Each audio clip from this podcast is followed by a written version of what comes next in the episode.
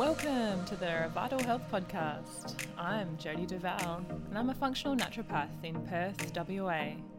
This is a place where you can expand your knowledge on how to optimize your health and realize your full potential. We'll have cutting edge information with expert guests and having lots of fun along the way. Get ready to be empowered and motivated to reach your higher vitality and find your ultimate potential. Let's go!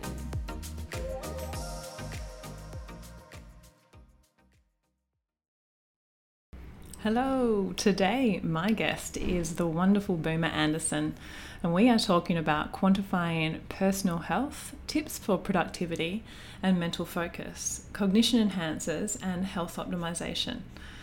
So, Boomer Anderson is on a mission to elevate the human experience through health. He is a health optimization practitioner, entrepreneur, and host of the Decoding Superhuman podcast, which was the top 100 business and careers podcast in four countries. So, after graduating from University of Minnesota, Boomer had a successful career in investment banking in New York and Singapore. A health scare took Boomer on a different path, enabling him to find a successful clinical practice as a catalyst for entrepreneurs and executives to achieve better performance through health. Boomer Anderson serves as the CEO of Health Optimization Practice, HOPE, in Europe, a non profit organisation.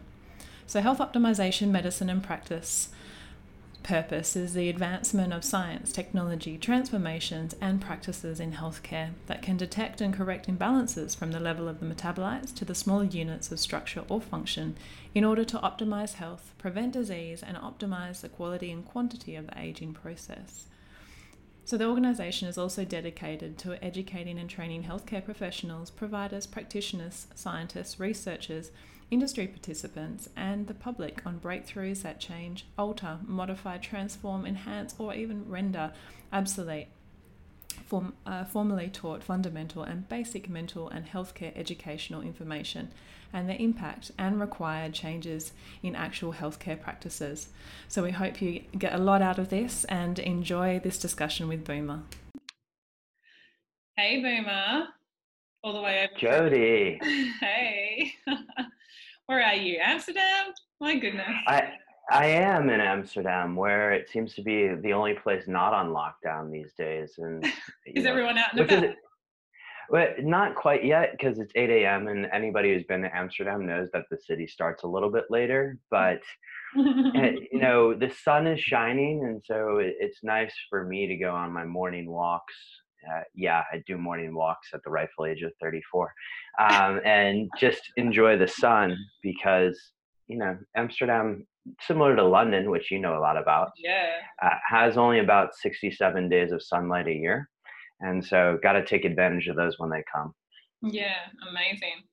All right, so here we are today going to talk a little bit about quantifying methods for health, which um, you are an expert at, I would say, because you've done a lot of it and personally, um, as well as keeping our mental focus and productivity in these stay at home times, as well as on day to day life outside of these lockdown times. Um, which is really important for people who not only work from home or have their own businesses, but just staying focused and having that freedom and mental clarity to then be able to have fun with their lives at the same time. So, on that note, I just wanted to give you give you room for a little bit of um, telling us about who you are, what you've been doing, and sort of what brought you to this point in your life. You know what's funny, Jody, is the the question of like who I am has been harder and harder to explain mm-hmm. over the years. But I guess let, let's start with kind of vocationally what I do. I help entrepreneurs change the world by optimizing their health. Um, now, avocationally, which is all of the stuff that I put out into the world, I have a podcast called Decoding Superhuman, which is essentially it, it is a podcast focused on verticals of health optimization and how to do that, particularly with a time constraint. Because, uh, and I'll get to my background a little bit more in a second, but the idea of servicing the time constraint professor, professional, not professor, um, that's a little Good different.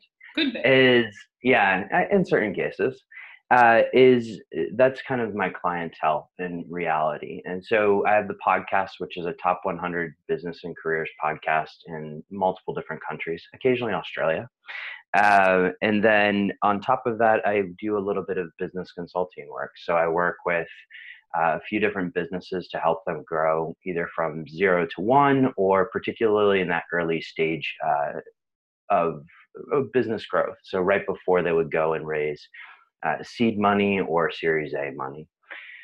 And then, of course, how we know each other is through the Home Hope Association, which the Home Hope Association, I'm sure you've had Scott on the show. I'm sure you've talked about it multiple times, but uh, I like to explain it to people is if you look at healthcare systems around the world, um, you know, healthcare is probably not the right word to apply to it um, in the sense that, you know, what do you go see your traditional doctor for? uh, you usually go when you're sick. Well, there needs to be another component to that, like who helps manage your health. And what I love about Home Hope and why I'm glad we're able to interact on that front so often is because uh, Home Hope itself is teaching people how to be health managers, how to optimize others' health. And the, the future path of that is pretty powerful, right? Like, how do you create a society whereby people are actually optimized for health and what does that mean for healthcare costs what does that mean for people living longer but healthier lives that's that's really exciting mm. um, but you asked a question about my background and yeah. so my background was not in this space necessarily my my background I've always been obsessed with performance. So, being that physical or mental from a very young age. And eventually that led me to a career in Wall Street. I worked for two years at an investment bank in New York, and then that bank sent me to Singapore, not too far from your land, uh, where I spent six years on the lovely Little Red Dot.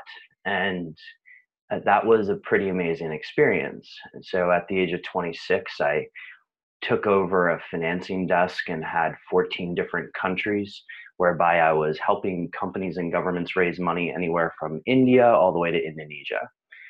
But there was a little bit of a, a, a, twist there because even though I was obsessed with performance, the things that I was doing at the time were all to the extreme. You know, from the age of 18 to 30, I slept between four and six hours a night. Uh, from, and everybody shakes their head when I say that. But at the time, I was like, oh, wow, you know, Nas told me to do this in this song uh, at New York State of Mind, you know, why wouldn't I just, you know, follow what Nas does? Because, you know, Nas the rapper knows. Yeah, exactly. Nas the rapper knows exactly everything about chronobiology. uh, so I, I, was doing things like that, but I was also crossfitting. There was a point where I was potentially going to look at coming to regionals in Australia as a part of a team. And I was crossfitting like between 10 and 12 times a week on top of having this investment banking job. So anybody who is familiar with the nervous system knows that you know at some point that broke and uh, that resulted in me getting diagnosed with cardiovascular disease at the age of 30 and so uh, all of this you know i was doing everything to the extreme we'll get into the quantification element of it mm-hmm. there was a quantified self part but I wasn't necessarily looking at it through the right lens. Mm-hmm. And between 30 and where I am now, I've done a lot of unpacking of what that right lens is, what the right things are to measure. And funny enough, you know, I got started in this, you know, role of health consulting because former clients asked me to help them really dissect what they were going through mm-hmm. uh, because I had already done it myself. So that was um, that's the journey in a way, but mm-hmm. happy to go down any one of those wormholes if you want.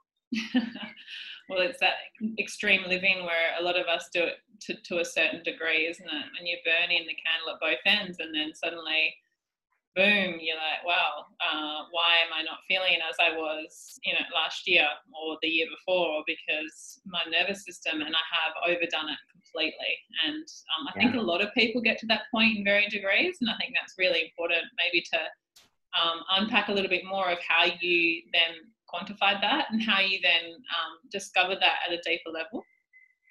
Yeah, sure. So uh, what's funny is, is I've been involved in this movement called quantified self for a very long time. And quantified self was something that was a, a term that came, uh, Kevin Kelly, who's the founder of Wired Magazine, and his editor in chief, Gary Wolf, who is a friend of mine, came up with in like the late 90s, I believe. Mm. And when I originally discovered Quantified Self, and it still is to this extent, a very gritty forum online, and you go in and you start seeing what people are posting and you know, I started hearing of terms like HRV and just kind of the idea of tracking certain things in a spreadsheet. And because I'm a spreadsheet dork, like this all appealed to me. but uh, it, it, you can imagine, like the banker, spreadsheet dork. I yeah. mean, I'm fulfilling every single stereotype, right? Yeah. But you know, sitting there late at night in whatever, either Wall Street or in Singapore, and just kind of tracking different things. And, and the idea of the tracking was like, okay, how do I associate particular feelings uh, with some sort of data point? And so quantified self is just simply taking the N of one or data of you and helping to optimize, in my case, optimize aspects of my life. Now, the question I was asking myself back then was simply how do I sleep less and get more done? Now, I didn't know as much as I know now, and I'm still kind of on that other side of the Dunning Kruger effect, or I was back then. Mm-hmm. And I thought, like, hey, you know, there's other people that have figured out how to sleep four to six hours a night. Let me figure out how to do that. Um, so I began to unpack all of that. But okay, the the event happens, and I realized that hey, I probably got that question wrong. Mm. And so, where do you start beginning to delve into it? Well, okay, sleep is something that you can very easily track with a spreadsheet. Just sort of, okay, I went to bed approximately at X, I woke up at Y. How many hours did I get? That's just a beginning elementary measurement, right? Mm-hmm. So I started tracking things like that, which I was tracking before, but now with a lot, lot more intention to it. Then mm-hmm. you begin to uncover this world of different biomarkers and some of the easier ones to measure. Like, for instance, if you have a polar chest strap, measuring HRV, heart rate variability, is pretty easy. And so, when we're talking about a broken nervous system, well, heart rate variability or that distance between heartbeats or time between heartbeats uh, is a good signal on how to really see the health and assess the health of your nervous system. Yeah. And so that right there allows me to stick a data point out there and say, here's where my nervous system is now. Mm. I'm obviously feeling like poop. So how do I make my nervous system better? Well, it really becomes bettering that metric. And then you can start to back into your different behavior changes in order to make it 10, 20, 30% better. Yeah. Yeah. And are you? I, I think um, you've got an Oura ring, yeah. So is that something? That oh yeah. Yeah. So it, I, I, gave the example of the spreadsheet is sort of like here's how you do it Everyone if do the it, only. Yeah. yeah, if you have access to the internet, you can start quantified self. Really, you can just yeah. pull out a spreadsheet and say like, hey, you know, this is the amount of time that I spent doing this per day. It made me feel like this, or a simple experiment for everybody to run. If you're a wine drinker, is like, okay, I had two glasses of wine last night. How do I feel in the morning? Right. Yeah. And you can subjectively rate yourself. And subjective ratings do have value. Mm. But what I do with clients now is because I'm a little bit of a tech fiend as well. I, I love the technology and how it can actually accelerate a lot of these behavior changes. Yeah. Uh, all of my clients have an Oura ring. And so yeah. what we use is uh, the Oura ring being probably the best tracker out there for for sleep aside from like your gold standard polysomnography test which I still have a problem with going to a sleep lab and trying to sleep, so I'm not sure that's the best thing anyway. Yeah, but you sleep, is it? no, uh, you know, you you get yeah. I mean, it's like going to a hotel room, right? Like the first yeah. night you may not sleep so well, but the second night you're probably okay. Yeah. But you put all these contraptions on, and you're like, okay, this is supposed this to be an accurate measurement of my sleep. um, it doesn't make sense to me, no. but that brings about a point just in general about quantified self data because I've said that in forums before about polysomnography tests, and people go, "Well, well, you know, the Oura ring's not accurate in certain stages." the point of all of this is like you want to get data versus you. So you want to look at the relative pattern of the data and the trend set. Mm. So even if it is something like a Fitbit, which is not extremely accurate, yeah. you still have data versus yourself and you're able to compare how you improve over time. Yeah. Yeah. So that's that's the way I, I look at you know we can go down gadgets if you want like there are so many different ways we can get started on quantified self but i do love the Oura ring. Yeah the Oura ring's cool. I don't have one yet but i i, oh. I plan to get one very soon. But more so for the temperature as well because i have a lot of women uh, clients well patients and it it is good for tracking temperature in regard relation to fertility and reproduction, but also with thyroid health too. So I find that yeah. a very key focus would be good for, for a lot of women, even men. It's interesting because, like, I can tell you um, with my Oura ring, if my temperature is elevated, and the way they reflect this is kind of deviation from your norm. Mm. If my if my temperature is elevated by a certain amount, I will know with a reasonable degree of certainty within two days I will be getting quote unquote sick, or I will be I will be a little bit less than normal in terms of performance. If you think about the power in that information, for me, it's like, okay, if I know that, let's say Sunday, I, my temperature was elevated, um, it wasn't, but just say say it mm-hmm. was for this mm-hmm. situation.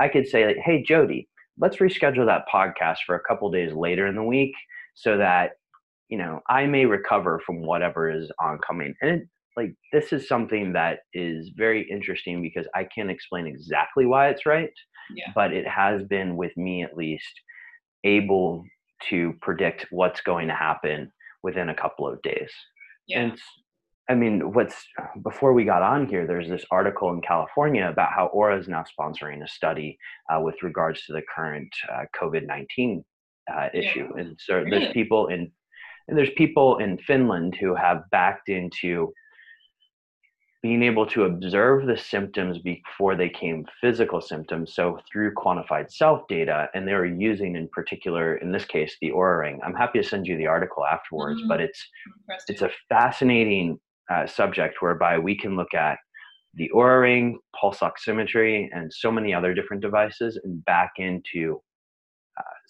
potentially severe disease states or virus states before they even happen. Yeah, absolutely. And it's the immune system response and it's it's heating itself already, ready to fight whatever's coming in. And if you knew yeah. that then, then load up on the herbs, load up on the vitamins, load up on all those antioxidants and things that will help boost that immune function. Beautiful. Mm-hmm. Love it. Exactly. Or like I just right now I'm just making a bunch of smoothies, right? And so it's just like gi- gigantic, gigantic antioxidant smoothies. So absolutely. Uh, you know, we have fun with that. Yeah, very cool. All right. So other measures of this self quantification, like what other? I know we got we can go down gadgets because I'm a I love a bit of gadgetry as well. Yeah. Um, what other things would you be toying with? What, what other things have you tried over the years? Uh, let's go with kind of basic principles, and then we can get into some of the more esoteric things that I've tried. Yeah.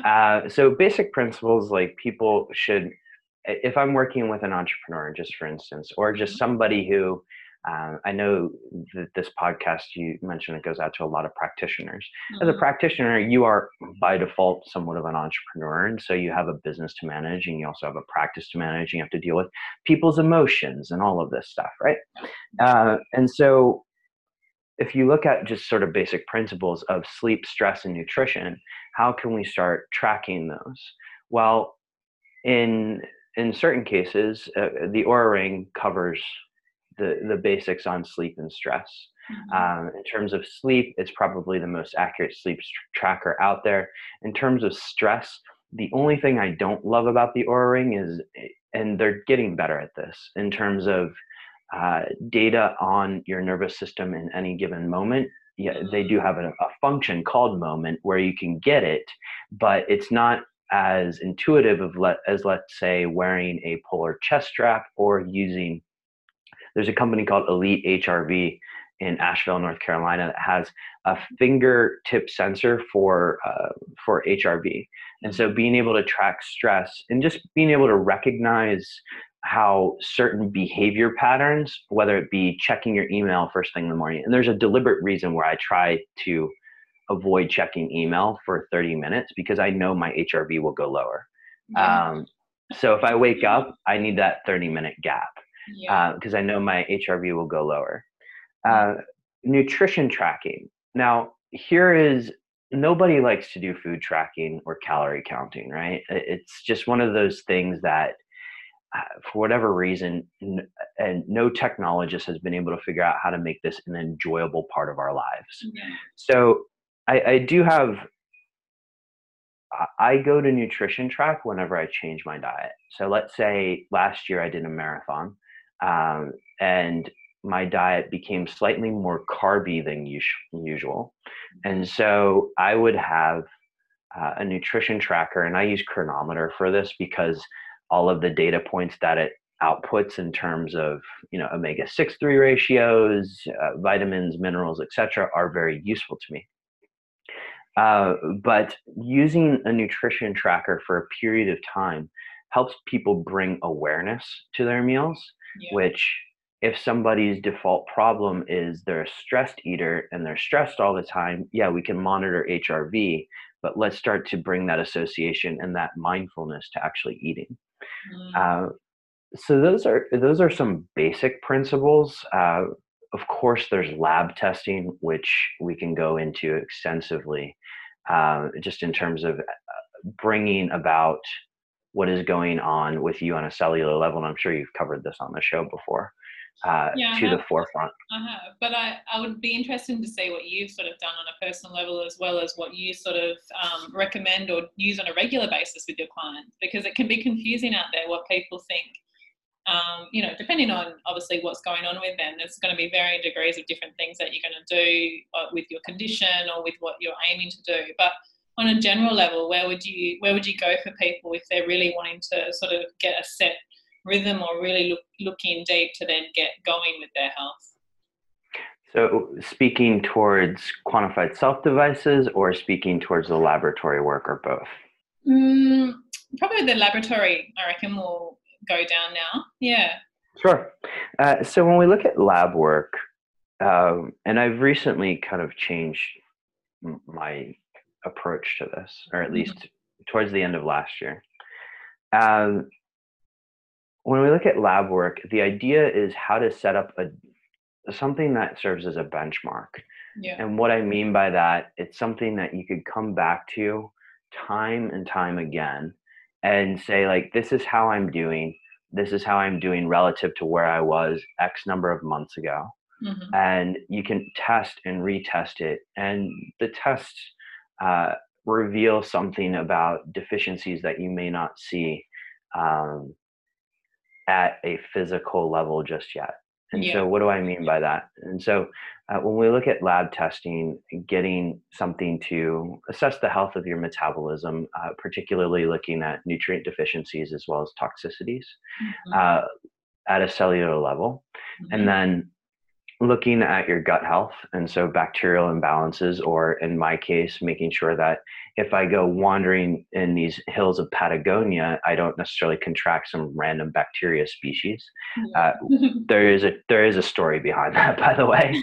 Uh, and then you contract a bacterial species. Oh yeah this is um, this is kind of funny and you know our mutual friend scott and yeah. i laugh about this of your gut test yeah so I, I, so uh, just give you my protocol for myself but also for my clients so mm. i will test i will test myself at a minimum every six months um, right now it's probably about every three because mm-hmm. of this particular species that's in my gut so essentially this, the backstory was it was this uh, my mother turned 65 years old last year we went mm-hmm. down to argentina because uh, she loves her her vino, uh, especially from Argentina, and so we went down and did Mendoza. Uh, my fiance and I decided to go down to Patagonia for about a week and do the W Trek, uh, looking at I think they're called the Three Sisters. Mm. Um, I drank from a freshwater stream, thinking that hey, we're in the holy waters of Patagonia. Uh, it, it turns out that may not be the case. Uh, what I contract Yeah, and I remember distinctly when I contracted it because like everything went Mm. wrong in the gut, and so it was just like okay, I, I could point, pinpoint pretty much when it happened, Yeah. but but it comes about in this test, and uh, what all of this testing does, and the one thing that I didn't mention yet was food sensitivity testing. Mm. It gives us a framework. Uh, look at it as sort of a battleground. We're now in an information age, right? Let's pull some Yeah. trendy topics out there where Yeah. we're getting hit left, right, and center with so many different pieces of information, all of which may be relevant. But if you try to incorporate it all, and believe me, you can probably tell by my past, like I, I have tried. Uh, if Mhm. you try to incorporate it all, that certainly doesn't operate well within a time constraint environment but also it's sometimes contradictory and what may not what may be the same for or what may work for a certain type of person doesn't necessarily work for another person and so what this framework for lab testing does is allows us to get down to you at a bio individual level and so what we look at is, you know, exactly what nutrients do you need? What sort of bacterial imbalances do you have? And what kind of food sensitivities do you have? Because me myself being sensitive to garlic is heartbreaking, but it's just the facts of life. And so you can correct that and you can look at something like an elimination diet and help to repair these things.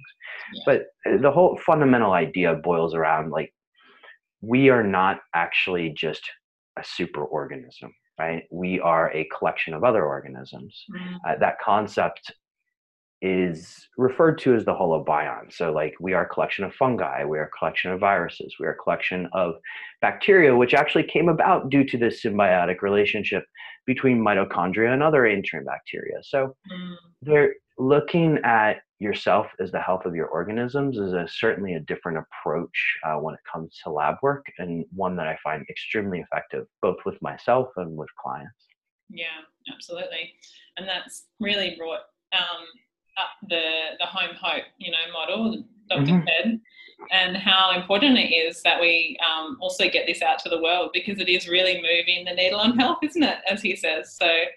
Um, and that's you know how we um, divinely met, and it's um, it's a wonderful health strategy I think for people and doctors and practitioners to be learning um, this way of healing people and with the quantified self testing. I think that's beautiful. Yeah uh, they what's interesting is i don't look at them as mutually exclusive like in a Mm. way this gives you the framework by which to operate right the lab testing that is Yeah. i'm doing this saying like most maybe people maybe people will watch this maybe people listen to it on audio but the lab testing gives you the framework it kind of if you think of it if you were to go to war uh, with your you know call it the war for health optimization uh, that gives you your battleground and your strategy by which to go by. The quantified self are really like your how you get these individual strategies to perform at their best fastest. How do you accelerate behavior change? That's where quantified self helps. Yeah, yeah, yeah. All right. So accelerating this um, behavioural change comes comes back to this motivation and also staying productive in what we're doing, but also staying focused on our own health, but not only just our general day to day life and everything that comes with that as well. So, what are your best tips and tricks around that? And you're you're a very productive man. and you also hear from all these wonderfully productive and very insightful people on your podcast as well. So, what have you picked up over the years? What's your best skills in that? in terms of just pro- general productivity um, Productivity skills or things that you would recommend someone that they shouldn't miss out on, little tips that they should be doing daily to keep themselves motivated and, and productive. uh, it's such a, a, a good question It's a big one. um, it, it is a very large one and so i'm trying to dissect it like on the fly here I like so let- Yeah, exactly. I, I love it too. Uh, I, I do it all the time on my own podcast. Okay, so let's start from the top down, right? Yeah. Um, so, in I won't necessarily go into a discussion around purpose and, and Mhm. here because I think that's a very prolonged discussion that Yeah. maybe its own book, frankly Mm, absolutely. but looking at uh, goal setting uh, in particular, and what I mean by goal setting is how do you plant the flag in the ground? Like, how do you decide where you want to go? Mm-hmm. It's absolutely shocking how many people just sort of don't have that flag in the ground. It's just yeah. sort of, okay, I'm wandering from place to place, don't know exactly what I'm doing. But by simply putting that flag in the ground, it gives you some sort of direction, some sort of point at which to wake up. And in a day and age where we're probably shelter in place in most places in the world, um, or moving towards that structure, not here yet, but it should be. Uh, but we're moving towards that structure. How do you have that flag as sort of your guide? My favorite frame there's so many different frameworks for setting goals and like you can go down and decide which one is for you. You know there's things like uh, smart goals there's smarter goals. My favorite framework for this is okrs which came out of andy grove's work in high output management uh, with mm-hmm. Intel in the mm-hmm. 1980s and 90s. Mm-hmm. But there's a book on it uh, called Measure What Matters. And in case you can't tell, I enjoy measuring everything. uh, but uh, Objectives and Key Results is a book by John Doerr, who is uh, the managing partner at. Uh, the VC, it's the, one of the biggest VCs in the world. The VC mm-hmm. that escapes me, of course. And the idea being is okay, let's set an objective out there. And so rather than putting out your objective and saying, like, okay, my objective uh, is to grow my podcast by uh, grow to grow my podcast to the number one podcast in the world. Well, mm-hmm. what what's your what's your key result for that? And your key results they can probably be three, uh, and you can say, and the key result needs to be measurable. So what does that look like? I get X number of unique downloads by a certain period of time. Mm-hmm. Thereby, you have a goal, you have a stake in the ground by which to motivate you every single day. Mm-hmm. um, you know there is a goal there's something that you're sailing towards if you're columbus trying to find the new americas there's your new americas right mm-hmm. uh, and so objectives and key results would be a framework that i encourage people to explore especially if you enjoy some element of quantification mm-hmm. uh, otherwise smarter goals um, don't ask me to break down all of the acronym right now but uh, those are measurable as well Okay. Uh, and then SMART goals are, are certainly frameworks by which for people to use. Now that just kind of puts the the flag out there, right? Yeah. The next question is is like how do you actually get your ass off the ground and start doing exactly. things, right? And get in movement. and so there is um, motivation is a very popular topic, but before we get to motivation, let's talk about how to just know exactly how much you have to do. Mm. And I've David Allen, who is the author of Getting Things Done, actually lives not too far from me. And I've so had his brain on a regular basis. uh, n- not quite regular, not as regular as I would like, but maybe maybe too regular for David. Yeah. Uh, and he is he wrote this book, and this is a book that simply changed how I operate when I was in college. I mm-hmm. read it because I was going through like I was one of these people in college where I was just overly involved in everything. Like, hey, I was social chair of the fraternity. I was, uh, you know, working at an investment bank 30 hours a week, taking a full credit load, and this was about when that whole not sleeping thing started. Mm. But most people don't actually know the scope by which or the amount of stuff that they have to do. Mm. And so he has a practice in there called capture, which simply prompts you to capture everything that you have on your brain and put it somewhere in an external source. Mm-hmm. Now, for those listening here that wake up in the middle of the night, for those listening here who have issues with falling asleep at night because their mind is so rattled, so busy, etc., this particular exercise alone may be worth uh, the price of admission, certainly worth the price of the book. But mm-hmm. Think of it as a brain dump into a trusted source uh, whereby, and this is where technology helps. I mean, people used to do this with paper, mm. but you have electronic to do lists. And so you can dump it into a source by which your brain will then, over time, as you continue to dump more and more into this source, uh, I use Todoist, for instance. Uh, you will be able to trust it more and more. And so, what does that actually do? Your brain starts to trust things that you're not forgetting things. So, you're not going to wake up in the middle of the night and be like, oh my God, I forgot this, right? Okay. Um, that can actually resolve a lot of people's insomnia issues, particularly in the entrepreneur space. Mm-hmm. So, the exercise is called Capture. And essentially, what you do is you take your calendar, you take all of the to dos. You go with a list of prompts, everything from events you have coming in the future, vacations you want to plan, that workout you have to do, meditation, etc.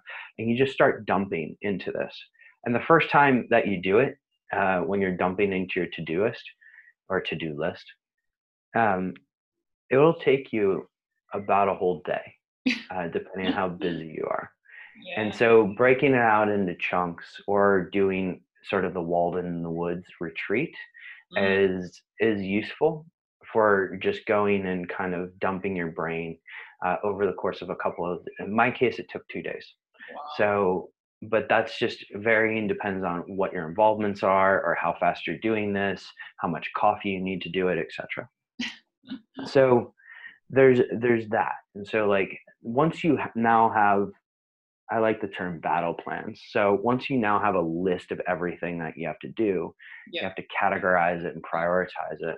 Um, and once you categorize it, you can categorize it. There's a structure out there, and rather than going deep into what the structure is, it's called para. Um, but essentially, every to do or project that you have can be classified as a project, uh, which is just something that takes longer than one to do with an end date, or it can be classified as an area. Think of that as something that requires ongoing maintenance on your part, like mm-hmm. health. Uh, resources, these are just things that I research. Um, and so, resources being anything from, you know, if I want information on CBD, if I want information on this particular herb, I have it all organized in a very particular way. And mm. then archives are just projects that you've already finished. Um, so that's that's a way to organize all of that information.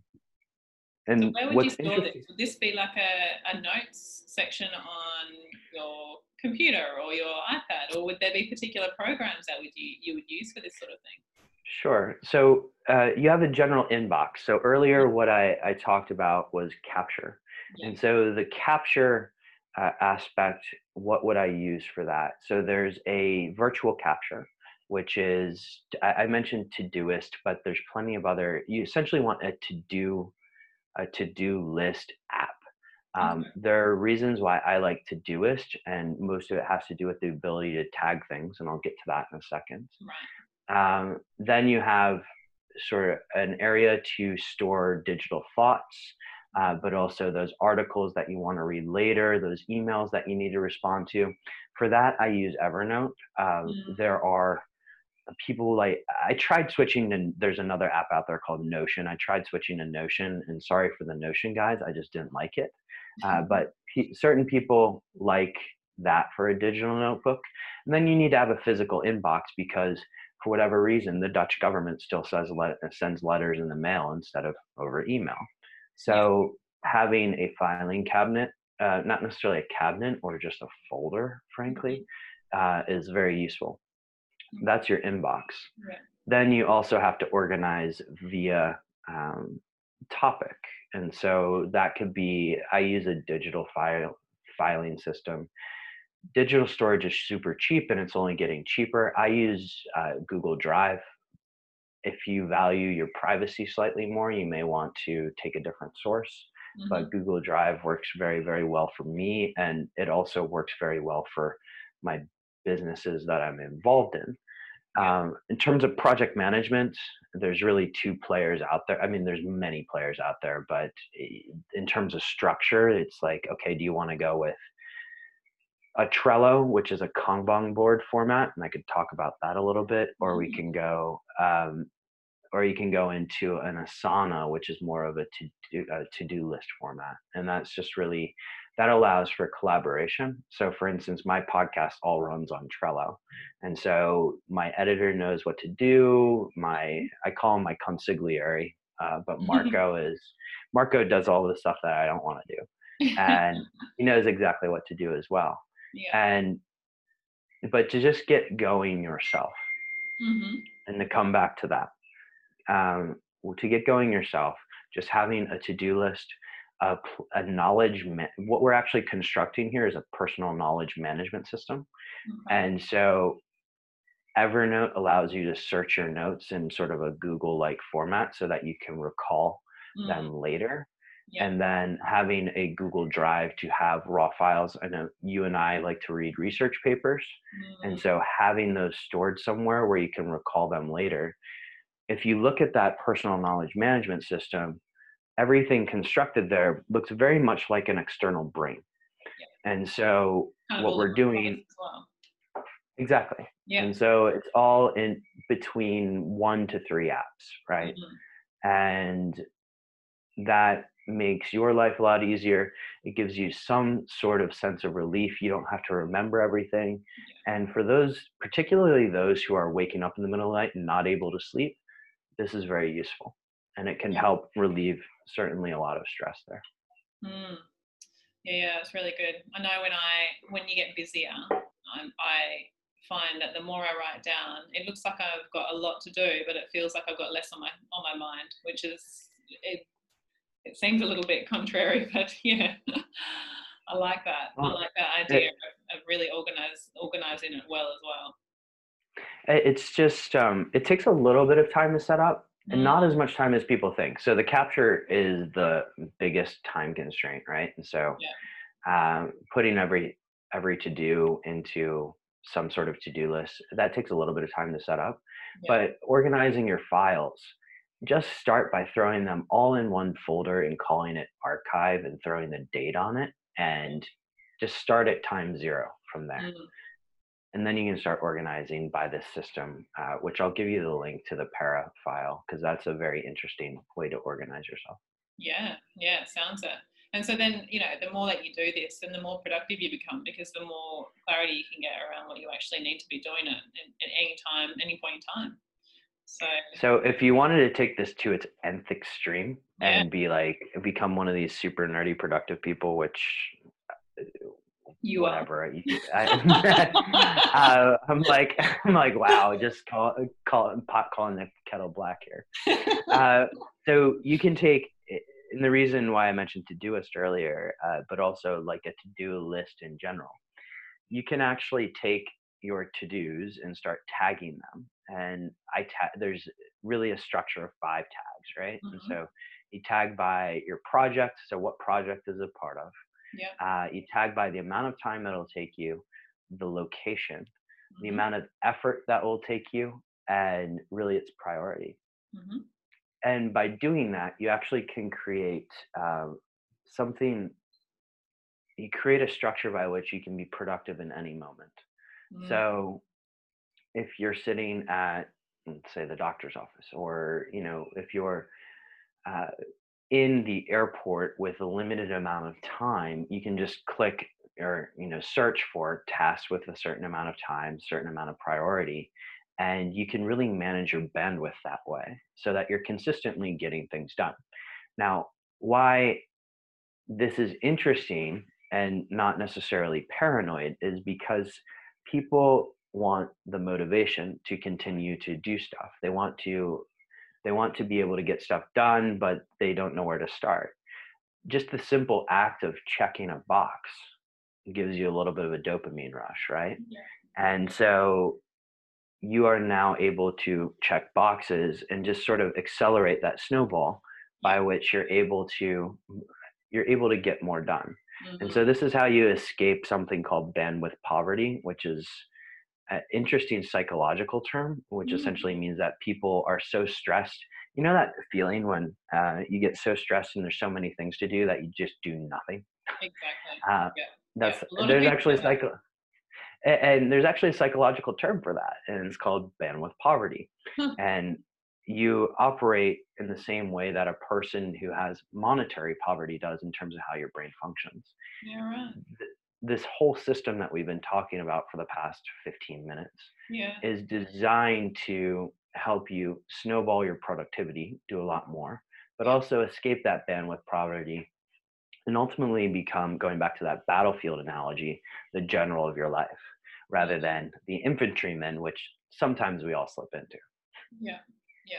Wow, that's that's super cool. I didn't even know there was a term for that. uh, yeah, this is what happens when you end up. Uh, you know, one of my resources is productivity, so I I spend a lot of time just enjoying the the other yeah the other nerds in the world and I talk about productivity. I love it. Now, one of my um, loves is mental, um, well, it's come to late in the last year or so, is cognition enhancement. Now, I like to ask, Ooh. yeah, what are your favorite strategies towards cognition and mental clarity, uh, you know, focus, clarity, use, all that? Okay. So are we talking, so nootropics or anything? Like anything. Anything. anything. So what are your top, what we just? Yeah so in terms of just getting a hold of what you need to do what we just talked about for mm. the past 15 minutes yeah. is a very good strategy um, and if you haven't done that yet i would start there mm. um, and then from there in terms of cognitive enhancement i think there's a lot of foundational building blocks that people need to build before they go and take a nootropic, for instance. Yeah. Like, are you sleeping well? Uh, yeah. Dr. Ted says this uh, in a much more eloquent way than I'm going to. but are you sleeping well? Yeah. Are you breathing well? Mm-hmm. Are you eating well? Like, hey, Mr. Coca Cola drinker, like, yeah. you need to back off that because are you eating well? And going to back to the measurement, you can look at sort of a, a continuous glucose measurement, which is something mm-hmm. that I've done in the past. And look at your energy levels and maybe there are things within this complex this foundational level that you need to address 1st mm-hmm. before going to that level of nootropics mm-hmm. because if you start going uh, into cognitive enhancement without addressing the foundations there's chances that something may short circuit over time and so you probably want to address at a foundational level these things which also cost less money they're not quite as sexy but mm-hmm. you know getting getting seven to nine hours of sleep per night yeah. you know making sure that you're breathing diaphragmatically mm-hmm. making sure that you know you're not eating fried food from febo which is if you've ever been to amsterdam febo is this disgusting thing um is that but, like the slots and there's like the food exactly exactly yeah i still remember so, that i still got them there I, they still do. It's uh, so Febo is basically in every neighborhood. There's multiple of them, wow. and it's kind of a sad state of affairs. Which I don't really go out much on a Friday night anymore, but it's entertaining to watch. Like you go, if you want a little bit of an entertainment, you go and you like park your chair outside the Febo and just watch people obliterate themselves on food. Uh, but going back to the discussion around cognitive enhancement, assuming you're doing that and assuming yeah. like you're getting ample amounts of sun, which is actually hard to do here in Amsterdam, mm. uh, then starting to look into the nootropic side of things. Uh, there's a couple out there that I do love. Um, the one that originally comes to mind was Qualia's original stack. So Neurohacker has this product, and I think you can get this one in Australia. Mm, I think um, you can get it sent here. I'm actually going to be talking to Ben soon. I think from Neurohacker. Oh, okay. Yeah. Okay. Yeah. So Ben Ben's a great guy, and James and uh, the whole crew, and mm. I like their approach of sort of complex systems analysis towards tackling effectively human sovereignty. Mm. But their original stack, which the region, reason the original stack differs from Qualia Mind is because Noopept is not something that you can actually bring into the EU. Uh, the original stack was something that I enjoyed quite a bit mm-hmm. and still do. I have a stash sitting right here. The second one um, is, of course, our, our buddies at Troscriptions, Blue Cannatine. And oh, yeah. I love I love the formulation because if you think about the, the purpose of troscriptions in terms of what we talked about from a health optimization medicine perspective mm. of you know health optimization medicine and practice we're looking at nutrient and hormone balancing um, as well as i mean of course lifestyle modifications but mm. there's usually a gap between when that stuff uh, when you recommend that to somebody and when it takes hold right like you're not going to just take your your vitamin B pill, and all of a sudden all of your vitamin B woes are going to be fixed, right? Yeah. Um, uh, that's it, that takes time. It, mm. Nutrient balancing takes time. And so, you know, the troscriptions line uh, is meant to plug those gaps in time. And so I, I travel quite a lot eh, still. And sometimes when you're getting off that eight, nine hour time change, time zone change, not just flight, and you need to perform, you need to be on a podcast, have some sort of verbal fluency. Mm. What do you what do you go to? And for me, it's blue cannatine. Uh, blue cannatine accelerates my verbal fluency. It helps my short term memory. Maybe I should have taken it before this podcast. No, I'm joking. Uh, but it's also um, it's also just extremely effective uh, for me for focus as well. Yeah. And so if there are moments where I'm at sub 100%, because I just mm. love living at that 100% level, mm. I will use it as an effective tool to plug that gap. And so, you know, blue cannatine, unfortunately, because of the CBD in it, we can't get it to Oz just yet, but we'll yeah. work on that solution. Um, and I encourage people that once your travel ban gets lifted, wherever you go, we can probably get it to you in that country instead. um, so check it out there. Absolutely, yeah. Stay, stay, um, stay on track for that. We'll uh, keep mm-hmm. you updated. Of um, course. Awesome. Okay, cool. Um, I love all those suggestions and even tips. So we might just do one more and one thing that you would recommend for anyone out there that they can apply to their life right now for productivity, mental focus. I know it's a big, broad topic, but where can they start tomorrow? Meditation, I think. Amazing. Um, if there were one thing that I would do in this whole health field first, it would be meditation. I started meditating back when I was in banking, and mm-hmm. the difference between I, I don't mean to sound egoic here because that would defeat the purpose of meditation, but like pre-boomer meditation or, yeah. or pre or sorry pre-meditation boomer and post-meditation boomer yeah. are night and day in terms of mm-hmm. just behavior, reactivity, uh, etc. And you know, going back to that analogy of battle plan, mm. if I want to remove myself from the weeds and kind of be above the trees, or just looking at how do I become the general rather than the infantryman, meditation has been extremely helpful for me for that. Mm. And then the second benefit that I love is the power of pausing. So by meditating, I now have created these moments whereby before I react to a question, um, you know, before I react to a statement which may hit me in a way that could cause an argument, mm. I'm able to pause for a couple of seconds and say, how do I actually want to react to this? And that has saved me in terms of uh, getting back to productivity. That saved mm-hmm. me time, that saved me stress, that saved me in so many different levels. So meditation, there's plenty of guided meditations out there um, to get started, but just you know being with that is it's incredible. Mm, wow, that's amazing. Thank you so much, and that I think is a, a, beautiful place to start for everyone. So, Boomer, I really appreciate your time today. Jody, this has been an absolute pleasure um, mm-hmm. I look forward to continuing the conversation. Absolutely. Let's do this at another time. Um, and I would love to talk more with you about health optimization and what also that uh, what we're working towards with that at the moment um, and how that's progressing in the next month i'd say would be nice.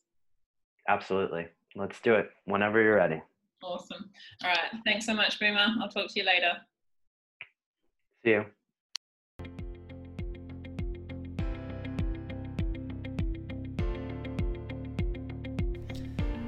Thanks for listening to the Revital Health Podcast.